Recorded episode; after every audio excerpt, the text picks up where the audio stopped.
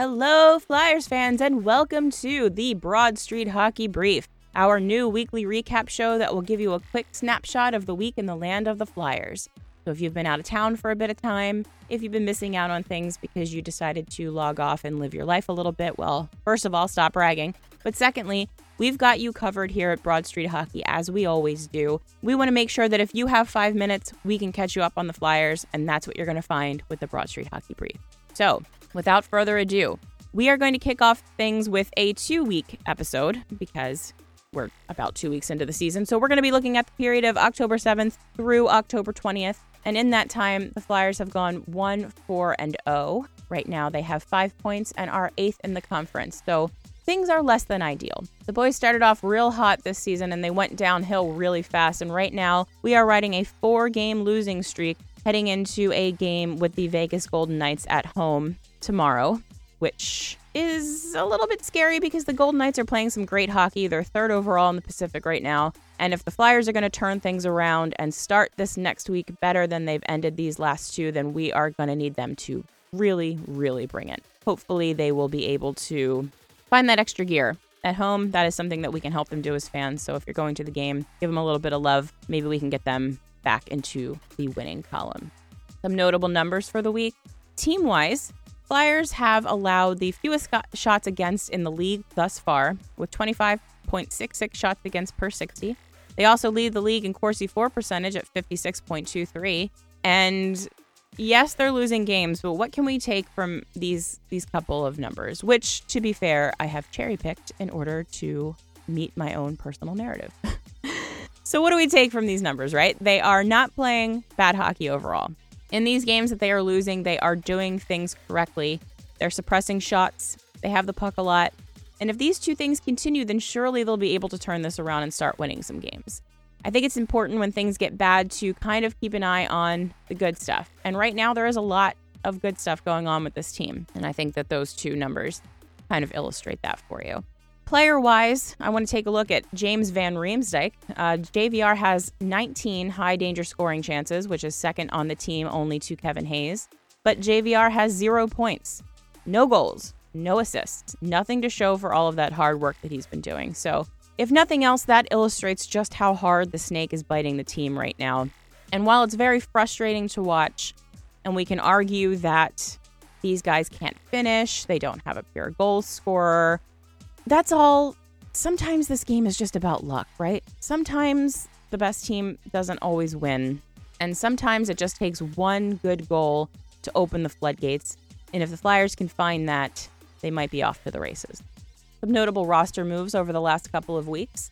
The biggest one was the team finally being freed of Andy Welinski's contract. He was finally deemed healthy enough to be waived and sent to the Lehigh Valley Phantoms freeing up some cap space that gave the Flyers a little bit of flexibility with their roster, which is good.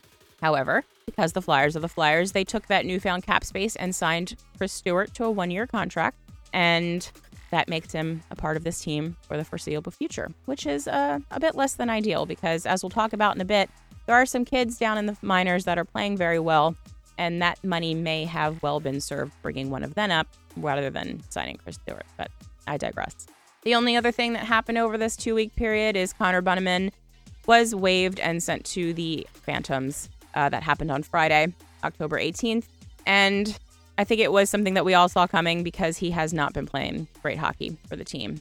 He has looked kind of out of place for the entirety of this season so far. So good on the team for noticing that and sending him back to the AHL where he will surely do well. Um, but once that happened, we saw Chris Stewart reinserted into the lineup for the game against the Dallas Stars, which the Flyers, of course, lost. So we'll see how that shakes out, but for right now, not great. No injury updates to report this week.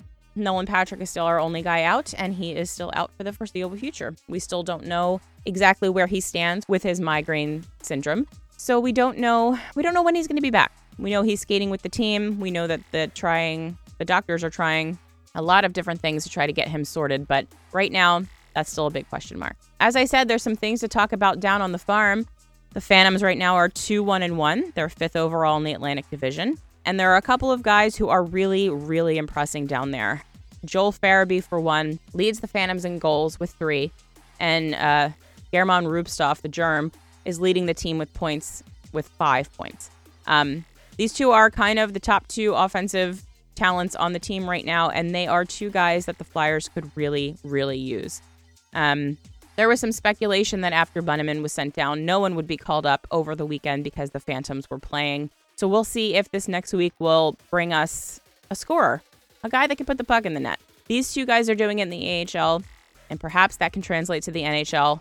One thing I know for sure is it certainly would not hurt to try. So, taking a look at a standout play of the week, they've been snake bitten. But one thing that was a surefire way to get Flyers fans pumped about this season was during that home opener against the Devils when Carter Hart flashed the glove and just completely robbed Taylor Hall of a goal. And we were all so happy. We were all so excited. We were all so optimistic. And I want you to try and remember that feeling. It was very, very nice. And it's hard to feel that good about this team right now. So, what should you be watching going forward? I think that the thing that you're going to want to keep an eye on this week is the stars on this team. As we said, James Van Riemsdyk has zero points. Shane Gostisbehere has zero points. Claude Giroux has no goals or assists. Jake Voracek has two goals. Both of them came in one game, though. Um, these guys are really going to need to get going in order for this team to compete. We say it all the time, but this core is important. And while we have definitely improved this team, middle six, bottom six wise. We really need these top guys to get going. And as I said before, I'm kind of hoping that once one good goal goes for JVR, once Ghosts gets that monkey off his back, once Drew gets his first goal, floodgates are going to open and things are going to get better. It's all we can hope for, really. So let's try to do that.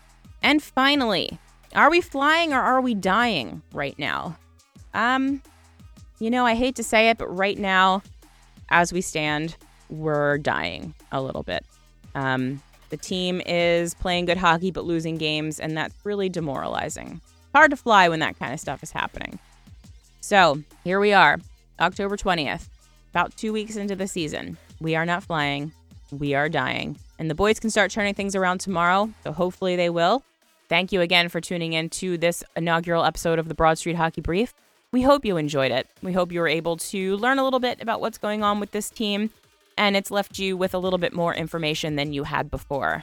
If you have any suggestions, you'd like us to cover anything else during these little snippets, please let us know. We always appreciate feedback. Please click that subscribe button if you haven't yet already.